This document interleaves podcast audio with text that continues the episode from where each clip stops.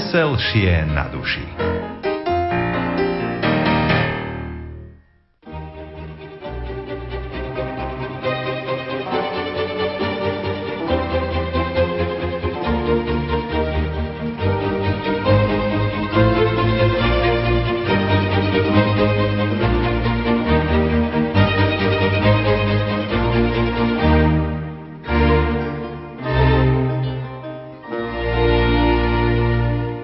Dobrý deň, vážení poslucháči. Želám vám pekný deň pri počúvaní našej sviatočnej relácie.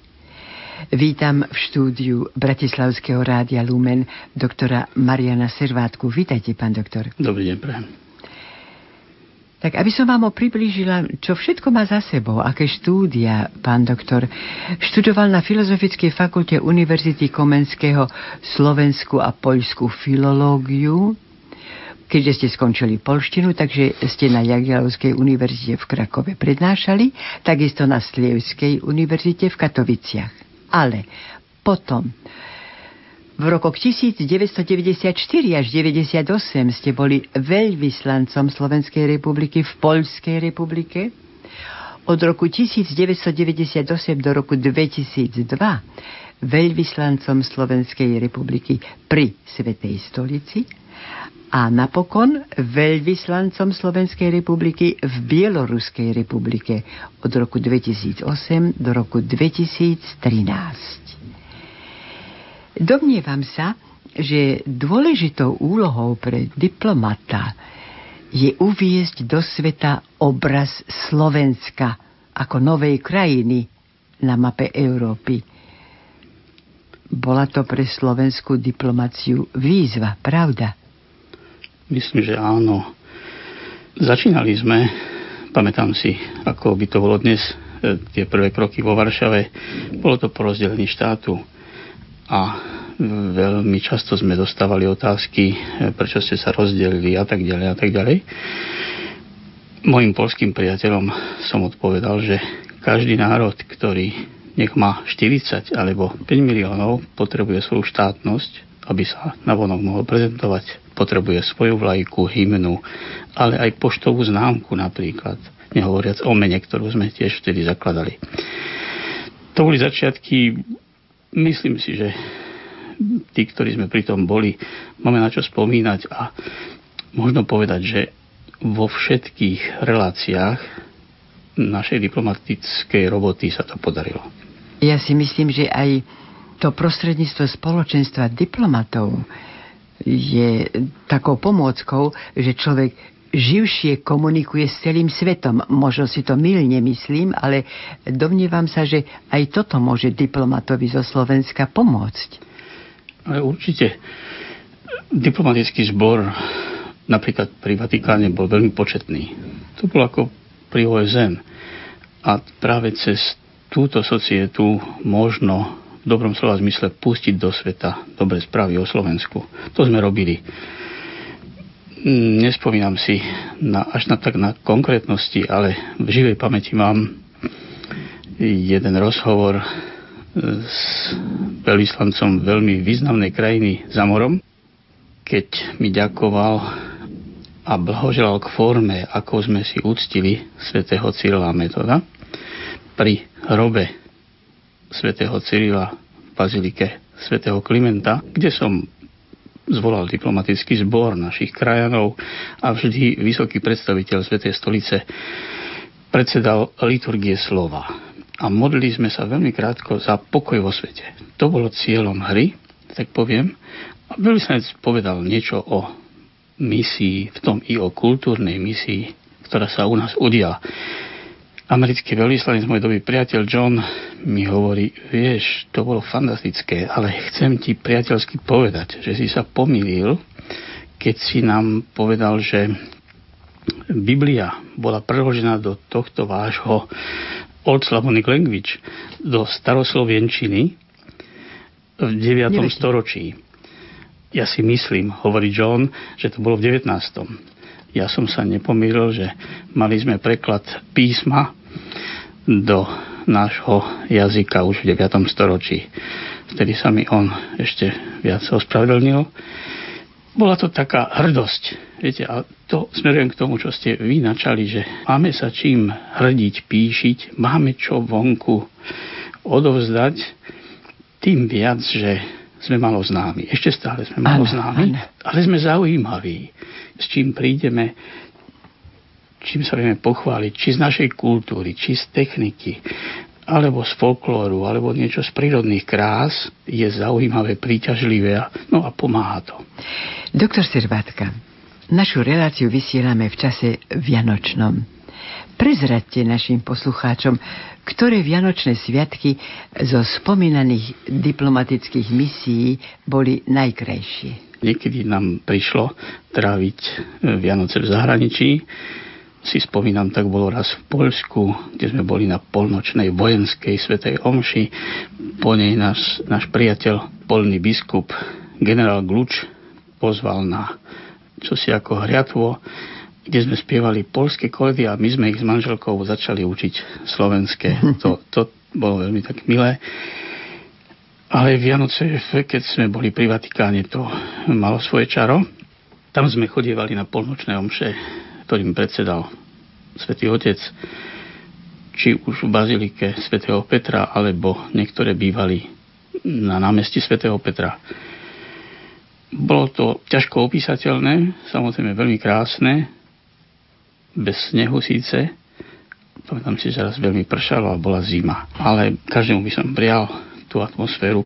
Adeste fideles, leti triumfantes, venite, venite in Bethlehem. Natum videte, regem angelorum,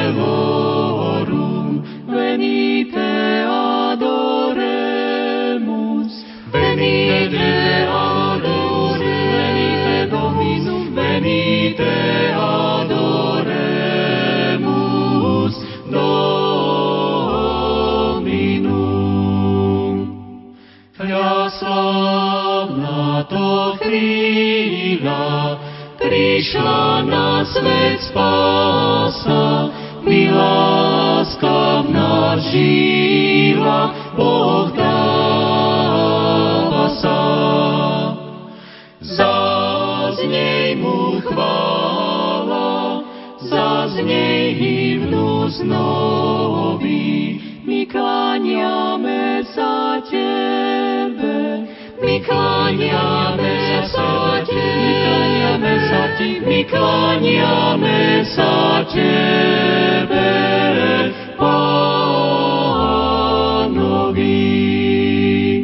Vo vašom memoárovo ladenom príspevku ktorý zaznel v Banskej Bystrici, myslím si, že tohto roku, pravda? V tomto roku ano, bola jedna ano, konferencia.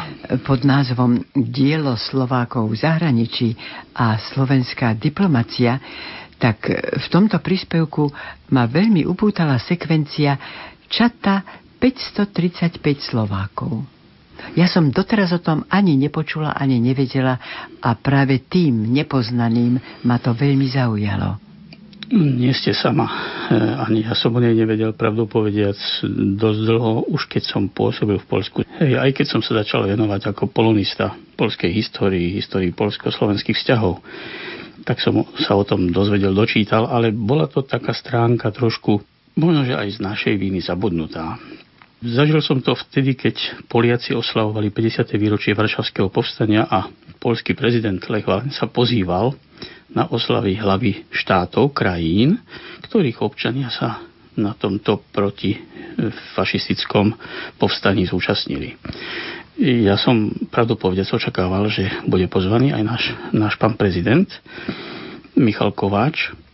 Pozvanie neprišlo, tak som nejak sondoval dôvody a dozvedel som sa, bohužiaľ, že, že je to neznáma vec aj v Poľsku.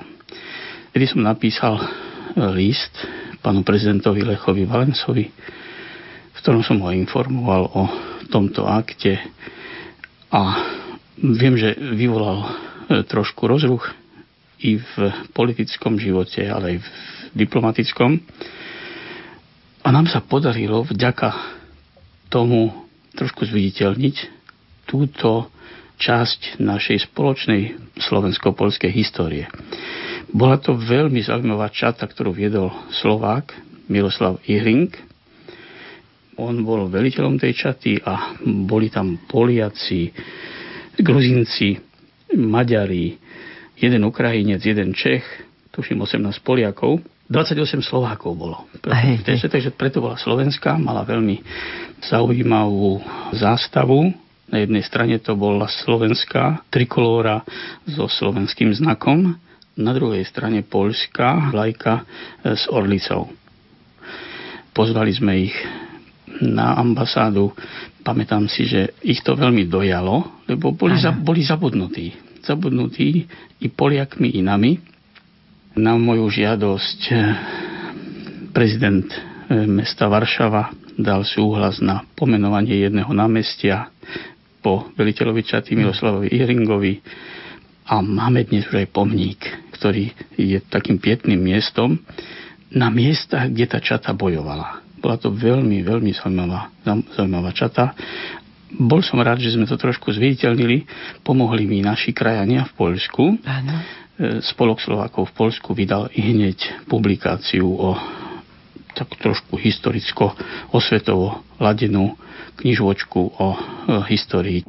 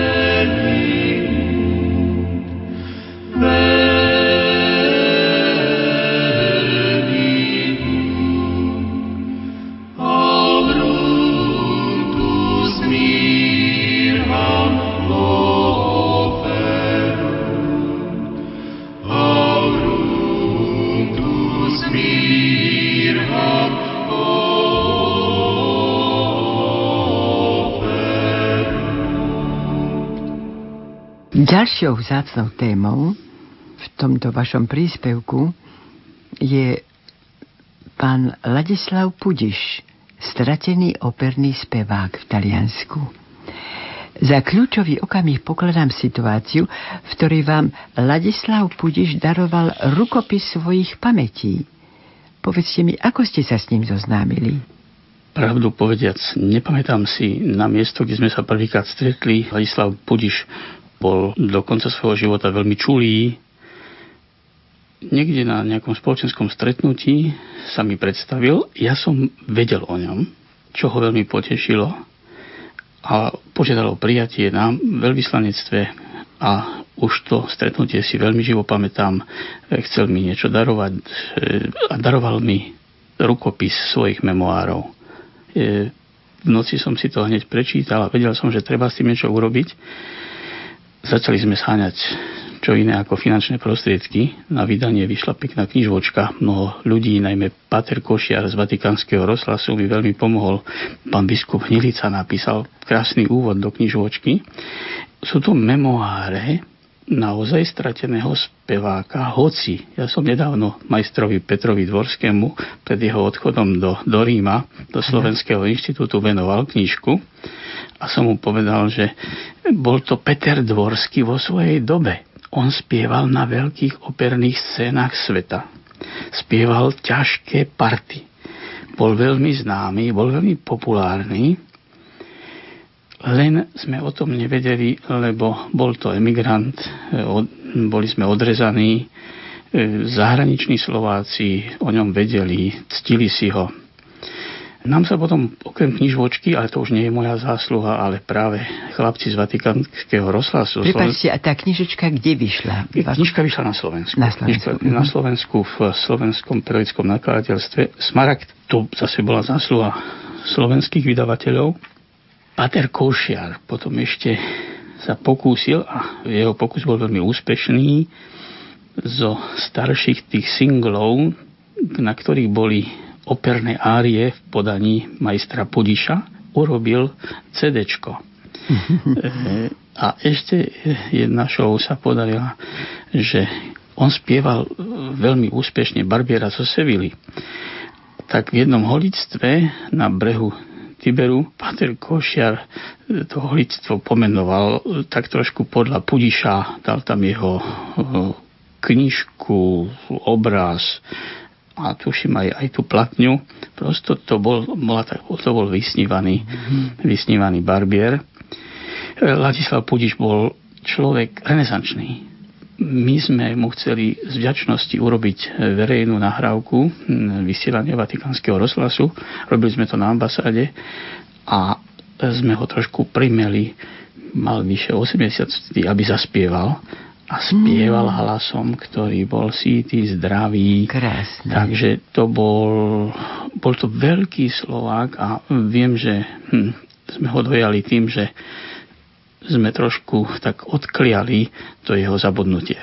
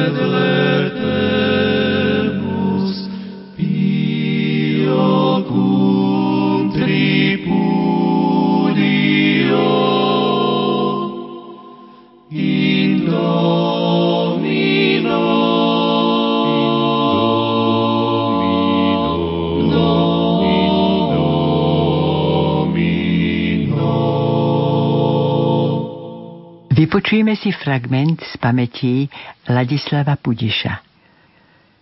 Po hodinovom cvičení vokality, keď sme sa nedostali ďalej ako k neustálemu prespevovaniu A a E, ma napokon poslal domov.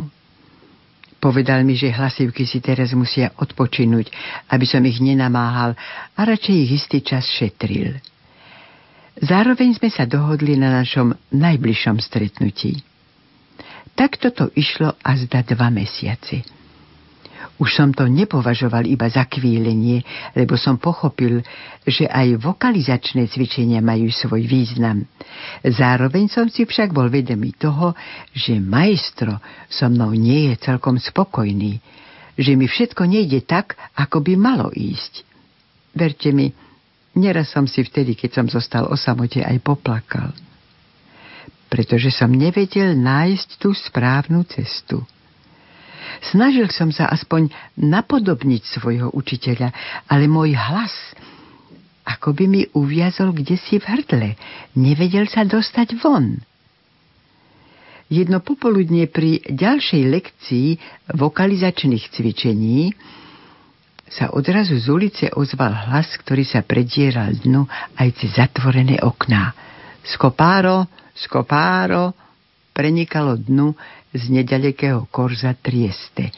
A znamenalo to, že po ulici šiel predavač metiel, ktorý bol jednou z bežných postavičiek povojnového Ríma. Jeho hlas bol veľmi jasný a priebojný, skrátka rodený spevák.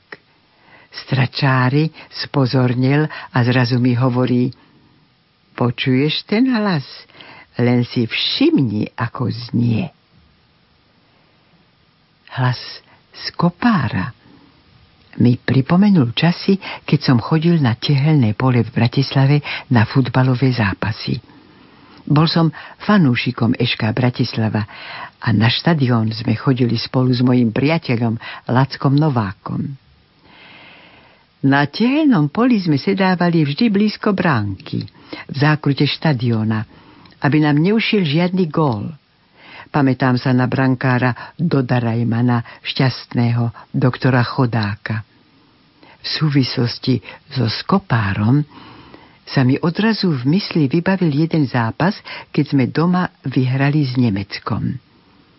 Vtedy som tak zvolal gól, že všetci, čo boli okolo mňa, odrazu stíchli a pozerali sa na mňa, čo sa deje. No a v tej chvíli som to mal. Už som vedel, čo mal majstro na mysli tými svojimi neustálými kjúdy, zavri a apri, otvor. Začínam znovu intonovať a stračári neverí vlastným ušiam. Pozerá sa na mňa a počúva. Idem od dolného F, prejdem pokojne cez celú oktávu, ideme ešte vyššie až k hornému D.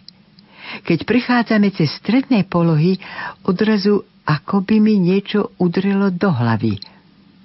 Majstro Starčári vstal a zvolal Bravo, Ladislavo, tak sa tvorí vokalita. Máš pekný hlas. Ty si basso, bas. Takto sa skončila moja odisea hľadania vokálneho pokoja. Mal som hlas, aj keď som o tom až doteraz ani nevedel. Mal som jednoducho strach ukázať ho. Maestro bol nesmierne spokojný, objal ma a povedal, že na budúcej hodine sa už pustíme do serióznej práce. Ooh.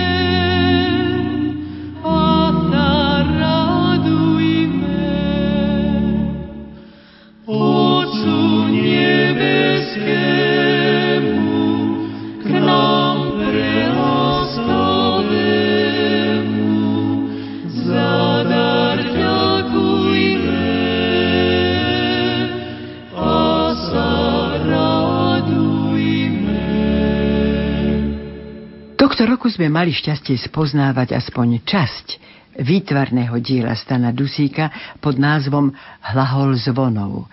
Myšlienkovým východiskom expozície bolo 1150. výročie príchodu svätého Cyrila a Metoda na Veľkú Moravu.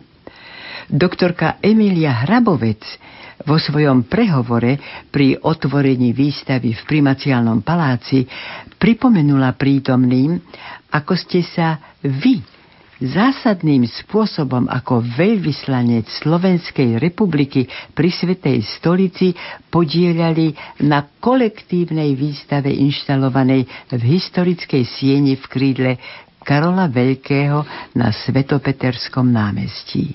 Mne sa to dobre počúvalo, keď pani profesorka e, takto hovorila o, o mojej pseudozásluhách, ale pravdu povedať, tá práca bola menej namáhavá, umiestniť, to išlo umiestnenie jedného či dvoch obrazov do tej spoločnej európskej výstavy.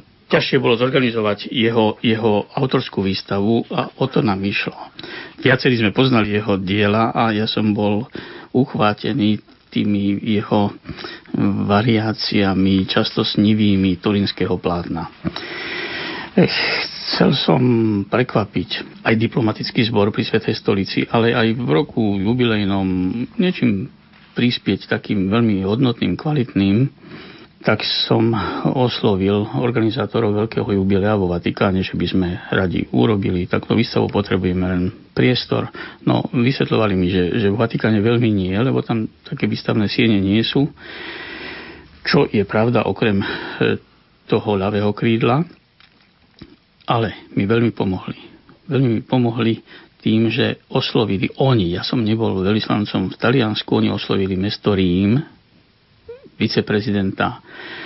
A organizátorom veľkej výstavy Stana Dusíka bol okrem veľvyslanectva Slovenskej republiky pri Svetej stolici bol, bola Svetá stolica, e, komitet pre veľké jubileum, ale aj mesto Rím, ktoré nám dalo najprestižnejší priestor na Piazza Venecia v oltári vlasti, kde sa konajú naozaj najvýznamnejšie výstavy a kde tie priestory by sme dosť ťažko, pravdepodobne vedeli finančne utiahnuť. I keď sme sa pripravovali na isté finančné náklady, že budeme mať, eh, dostali sme to zadarmo od mesta Rím a vďaka tomu sa nám podarilo vydať z tejto prekrásnej výstavy publikáciu na pamiatku, však katalóg. To nie je ani katalóg, to je, to je naozaj monografia o diele majstra Dusíka, veľmi skromného, veľmi talentovaného emigranta slovenského však, ktorý sa ťažko pretlkal, keď, keď odišiel aj s deťmi. Dnes je to profesor výtvarného umenia v Mekke umenia vo Florencii. Jeho manželka je tiež veľmi známa ilustrátorka, najmä detských kníh. A Stano má okrem toho aj súkromnú školu. Poznal som jeho žiakov. E, najmladší boli stredoškoláci a najstaršia jeho žiačka mala niečo vyše 80. Všetci chodili svorne k majstrovi do ateliéru a zbožňovali ho. E, som veľmi rád, že popre som poznal osobnosť Stana Dusíka, že je to čarovný človek, ale najmä jeho dielo. Jeho dielo a že takto pomaličky sme ho pritiahli aj domov. Ja sa teším z každej výstavy, ktorú dnes organizuje Matica Slovenska. Myslím si, že sme urobili aj majstrovi, ale aj Slovensku taký veľký, veľký darček práve v roku 2000. A potom tá výstava, o ktorej tak pekne hovorila pani profesorka, tá bola prestížna, lebo bola e, v tom ľavom ramene e, vo Vatikáne bola to európska výstava. Okrem Stana Dusíka mala tam svoje e, dva reliefy aj e, majsterka Cvengrošová. To boli zase jej známe reliefy. Očakávanie a príchod. Očakávanie tam je náš panovník Rastislav, ktorý očakáva na misiu. Ano. Príchod e, Svetocila metóda. Nádherné reliefy, ktoré tiež veľmi zaujali. Pripačte taká súkromná otázka. Aké boli vaše stretnutia s pápežom Jánom Pavlom II? Boli dve. Boli dve, respektíve dva a pol, ak by som mohol vtipkovať. prvýkrát ma predstavili svetému otcovi ešte ako veľvyslanca v Poľsku po svetej omši na Levodskej hore. Tam ma predstavili dvakrát Slováci a potom ma ešte eh, jeden náš polský kardinál zobral a ja som protestoval, že som už bol predstavený Pápež mu to potom povedal, však už bol pred chvíľou, ja hovorím, ale to, to, nie, to nie ja. Tak sme vyvolali e, také veľmi, pápež bol vtedy mladý, e, zdravý a e, rád žartoval. Potom to bolo stretnutie ešte počas jeho návštev v Polsku, ale to bolo také, to sú sekundové veci, keď nás predstavovali ako diplomatický zbor. Zaujímavé bolo stretnutie, keď som mal so Svetým Otcom 4 oči po odovzdaní poverovacích listín. Trvalo to niečo vyše 25 minút a keď sa mi, ako ste povedali, niečo podarilo e, v Vatikáne, tak tých 25 minút rozhodlo. Tak si myslím a som o tom presvedčený. Prišli sme tam so zaujímavým programom, ktorý sa aj trošku podarilo urobiť a myslím si, že Svetý Otec si to vážil. Povedal mi to sám pri poslednom stretnutí, ktoré neviem koľko bolo kratšie, okolo 20 minút, bola tam prítomná moja manželka. To bolo v posledný deň môjho pobytu vo Vatikáne. To vraj je tiež taký honor, že pápež vás príjme tesne pred odchodom, nie týždeň predtým. Ja som naozaj vedel, že po ukončení audiencie opúšťam Vatikán a už, už by som sa nemal vrátiť, lebo bolo by to trošku fopa. Mm-hmm. Notifikovali sme, že, to, že opúšťam, nakoniec som to Svete Mocové aj povedal. Poviem prečo. Boli sme s manželkou a papež v roku 2002 už bol veľmi chorý. Ale vtedy som na vlastné oči eh, videl, že choré bolo telo, ale psychicky bol veľmi čulý. On hovoril o mojej robote konkrétne veci. To znamená, poprvé sa pripravil. A on nemal papier, on si to pamätal. Povedal mi milé veci, nebudem hovoriť, že ma chválil. Keď to odznelo, tak som ho poprosil, či môžem ja niečo po tých jeho slovách povedať, čo som vedel, že bude také trošku, môžem mu spôsobiť nejaký problém s odpovedou som mu povedal, že bol som pri všetkých pozvaniach našich najvyšších ústavných činiteľov, ktorí ho pozývali na návštevu Slovenska, ale že nejak nedostali odpoveď. Či, či sa môžem opýtať, či príde. Ehm, ja som to dnes potom publikoval. Pápež, rozprávali sme sa po polsky, pápež mi povedal, tak vybieram še. Keď Poliak povie, tak vybieram še, znamená, že balí kufre a ide. To bolo veľmi konkrétne. Ja som očakával odpoveď typu trošku diplomatickú, trošku aj pravdivú, že viete, zdravotné otázky a tak ďalej, plán, uvidíme, či, to, či sa to podarí zaradiť. To, tie, tie odpovede poznáme. Áno. A on mi odpovedal priamo a konkrétne a jednoznačne. Tak som sa, ja ťažko spametával, pravdu povediac, a som sa ho smohol na otázku, či to môžeme zverejniť. Mhm. A on mi povedal, tak, tak. A potom, prepačte sa moje vyjadrenie teraz, potom sa pápež spamätal a povedal, ale to ešte prediskutujte so svojím priateľom Stašom. Staš bol dnešný kardinál Stanislav Dživiš, jeho pravá ruka, ano. ktorý mi veľmi pomáhal. Ja som povedal, Svetý oče, veľmi rád to urobím, ale ja to už nestihnem ja som notifikoval, že po stretnutí s vašou svetosťou opúšťam územie Vatikánu a už sa so Stanislavom Divišom nestretnem. Uh-huh. A hovorí to dobře. A tak to zostalo.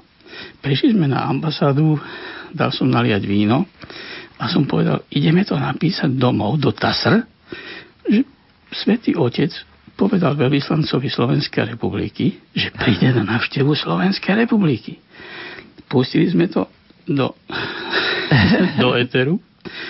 Vyvolalo to e, veľmi sympatický rozruch. Konferencia biskupov ústami svojho hovorcu, môjho dobrého priateľa, povedala, že nič o tom nevie, ano. čo bola pravda. On, oni o tom nevedeli. E, Papež to povedal jednému hriešníkovi, že príde. A A ja som si napísal, že vtedy som začal veriť v dogmu o neomilnosti pápeža, lebo pápež prišiel. To bola veľmi historická návšteva, však si ju pamätáme. Veľmi, pápež však už bol v veľmi podlomenom zdraví. Ale prišiel. Ale prišiel a to bola jedna z posledných zahraničných návštev. Ano. Neviem, ak nie posledná a myslím si, že si ju prijali i slovenskí veriaci, i tí, ktorí e, veriaci ešte nie sú.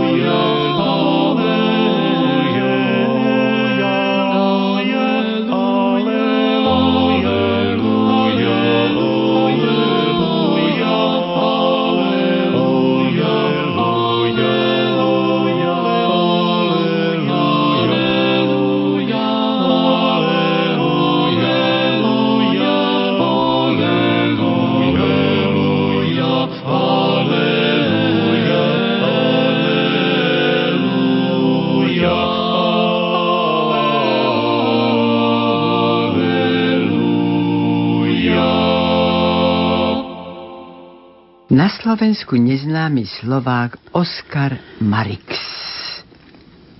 Tiež čisto slovenské meno však. Úplne. no, to, bolo, to bola ďalšia príhoda, nie tak dávna. Prišli za mnou moji priateľi. ozaj má slovenské korene? Áno. Celý život sa búchal do prs, že je Slovák. Áno. Aj má to aj v papieroch.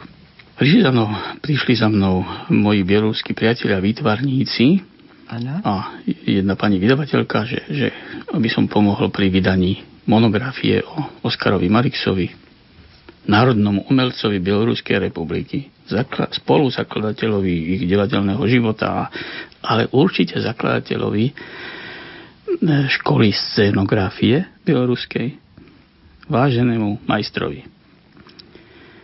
Tak ja som sa nehambil, ja som povedal, že nič o ňom nevieme. Nepovedal som to až tak kruto, ale, ale Pravdivo. priznal som farbu, že jednoducho na Slovensku je neznámy. Potom si veci doštudoval, poprosil som o materiály. On sa narodil vo Lvove, mal veľmi slušné vzdelanie na európskych vysokých školách a pod vplyvom takých istých ideí e, sa vrátil, odišiel do Bieloruska. Áno kde sa povedzme dosť ťažko presadzoval, nemal čas ani nejak na akademické tituly, profesúru, i keď mal mnoho žiakov, až na konci života mu formálne e, to udelili. Ale je to osobnosť, ktorá hýbala nie iba Minskom, ale celým Bieloruskom, kde, a nie iba Bieloruskom, ale aj inými oblastiami vtedajšieho Sovietskeho zväzu, kde sa on ocitol, mm, zanechal všade, všade veľkú pečať v tých umeleckých sférach. Prosto bola to osobnosť, pre ktorou sa z pietov skláňajú najväčší majstri a tam bolo mnoho tých majstrov, tá stará ruská škola. Mnoho židovských umelcov, ktorí aj odišli potom z bývalého Sovietskeho zväzu a tá enklava bola veľmi početná v, v Bielorusku napríklad však, Takže tam bola aj silná konkurencia. A tento človek naozaj založil ich scenografickú školu. Spojili sme sily, vydali sme krásnu publikáciu Oscar Marix. Ja tam mám jeden text o... Dvojjazyčne? Nie niečo je dvojazyčné. Môj text je dvojazyčný. To nie je však zaujímavé. Ona vyšla v Bielorusku pre Rusov a pre Bielorusov. Však možno, že čaká na vydanie po slovensky. Však to nám nebudú Bielorusi robiť. Však oni ho mhm, predstavili svojim kruhom. Prosto vyšla krásna albumová publikácia, veľmi pekne urobená a chceli sme robiť prezentáciu Urobili sme ju v Národnom divadle. Viete, nevždy knihy sa prezentujú v Národnom divadle. V Národnom divadle bola veľká prezentácia pri televíznych kamerách a pán generál riaditeľ e, ich opery a baletu nám poskytol operných spevákov, ktorí predniesli árie z opier, ku ktorým Oskar Marix robil scenografiu. Bolo to veľkolepé predstavenie knižky v prítomnosti jeho céry, ktorá už má e, vyše 90 rokov, vystúpila a aj napísala do knižky text taký rozpomienkový o, o svojom otcovi. Chcel by som trošku niekde napísať ešte o tejto knižočke, aby sa možno niekto ujal, aby sme ho zase už síce posmrtne ano, pán doktor, ale, na Slovensko. Ale museli by ste hľadať sponzorov. To už je iná téma. Ano, to už je vlastne ano. budúcnosť, ako sa vám to podarí. Ale kontakty máte, myslím si, viaceré, takže to by sa vám aj mohlo podariť. V Banskej Bystrici bola výstava, to sme spolu organizovali s ambasádou, s muzeom Janka Gupalu e, v, e, v Minsku, ale Najmä sa o to zaslúžila štátna vedecká knižnica v Banskej Bystrici, predstavila, predstavila Oskara Marixa. Neviem, ako sa to dozvedela pani riaditeľka Slovenského inštitútu vo Varšave. Oskar Marix išiel do Varšavy a náš inštitút a bielorusky predstavili Poliakom e, tohto veľkého Slováka, ktorý má e, síce bieloruské srdce, ale slovenské korene.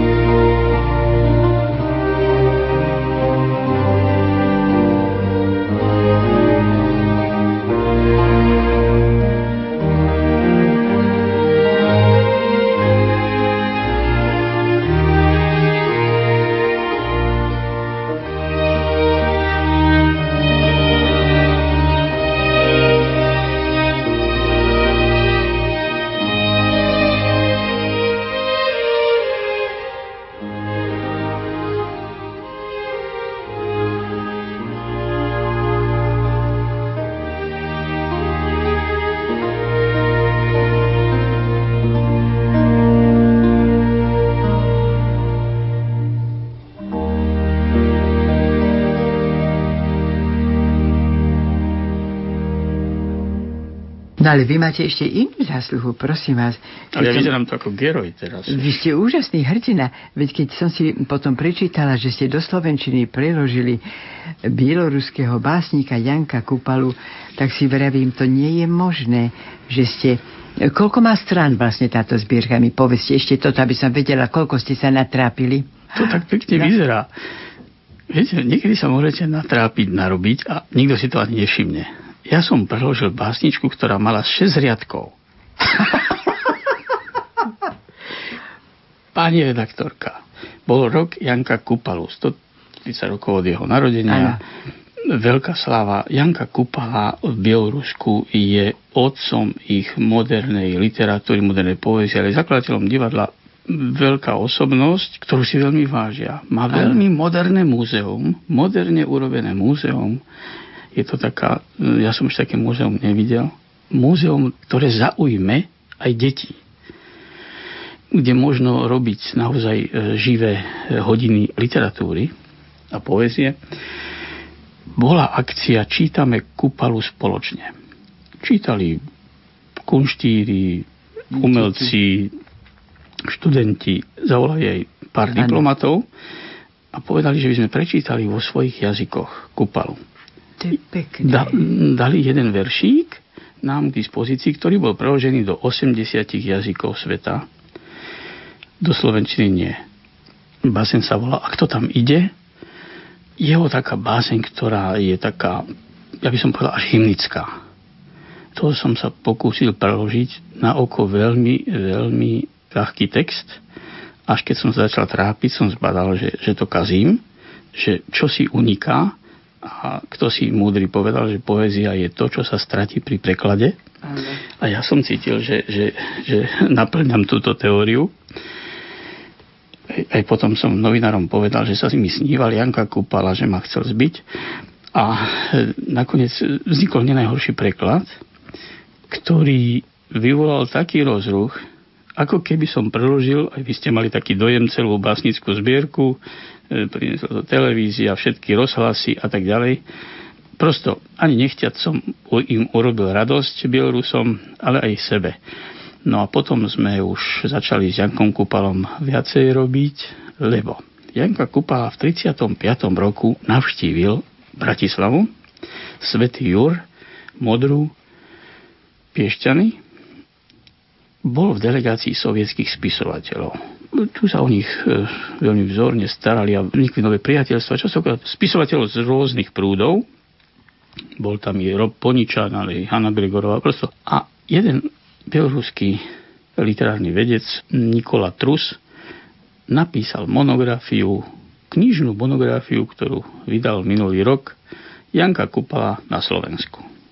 Prosto o jednej návšteve urobil veľmi, veľmi zaujímavú knižku a verejnosť sa začala zaujímať, že ten Kupala na Slovensku robil. Teraz vznikol preklad. Kupalové zbierky boli ilustrované, ilustrovali ich najväčší bieloruskí a ruskí majstri. Ideme robiť výstavu. Janka Kopala na Slovensku v dvorane Ministerstva kultúry v apríli, kde budú vystavené panely o tejto návšteve historickej sovietských spisovateľov u nás plus originály ilustrácií k zbierkam Janka Kupalu. Veľmi som veľmi vďačný ministerstvu kultúry, že nám dal tento priestor. To je pekná perspektíva. Takže tak som trošku sa hral na bieloruského ambasadora na Slovensku, že sme, sme, sme, sme to chceli, lebo Janka Kupala bol eh, veľká osobnosť, ktorý mm, krem iného bojoval za bieloruský jazyk v Bielorusku dnes, ako vieme, bieloruština je v tejto krajine jazykom B. Hej. Tá rusifikácia tam zašla tak ďaleko, že, mm-hmm. že ruština je prvým jazykom. Moji priatelia po tzv. úspechu po preklade eh, básne Ak to tam ide, ma poprosili, aby sme aby som pokračoval ďalej v tých prekladoch. Janka Kupala naozaj ma nadchol. Kupala ma ďalšiu hymnickú báseň Moja modlitba. To je báseň, ktorú vie každé bieloruské dieťa, každé uh-huh. dieťa, každý, každý bieloruský žiak. 18. novembra bol krásny večer v múzeu Janka Kupalu, ktorý sa volal Bielorusko-Slovensko kultúrny dialog. Tam sme hovorili o preklade proglásu do bieloruštiny. Naša ambasáda iniciovala a je takou krstnou matkou a ja trošku krstným otcom prekladu proglasu do bieloruštiny, ktorý naozaj vznikol na nás podnet. To bola jedna veľká časť tohto prekrásneho večera a potom ma poprosil, aby som im prečítal modlitbu po slovensky.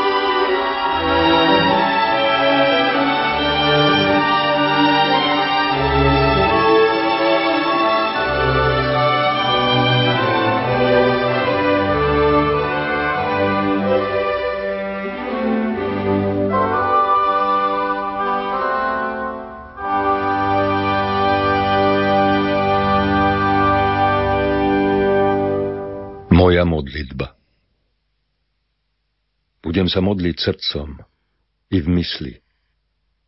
S roztvorenou budem sa modliť dušou, aby čierne kliatby, keď metelica zakvíli, už nikdy nestrašili nad hrudou rodnou. Budem sa modliť k jasnému slnku, nech ohreje nešťastné sirôdky. Prívetivo tvoriac na lánoch obilnú vlnku, nech častejšie nazrie do tmavej komórky.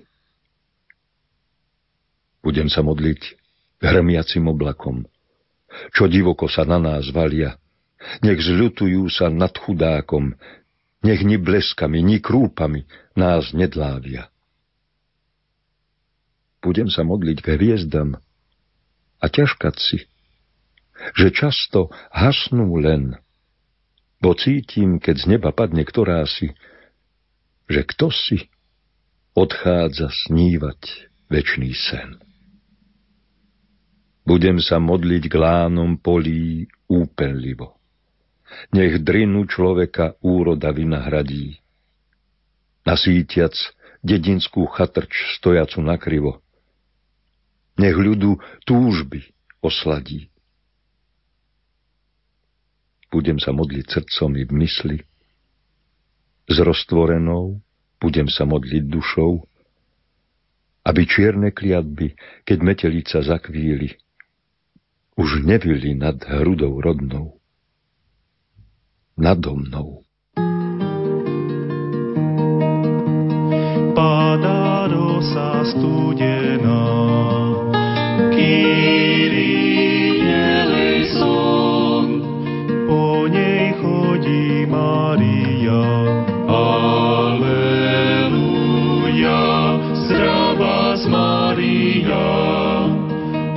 postretla ju Alžbeta. Kyrie eleison, kdeže ideš, Mária?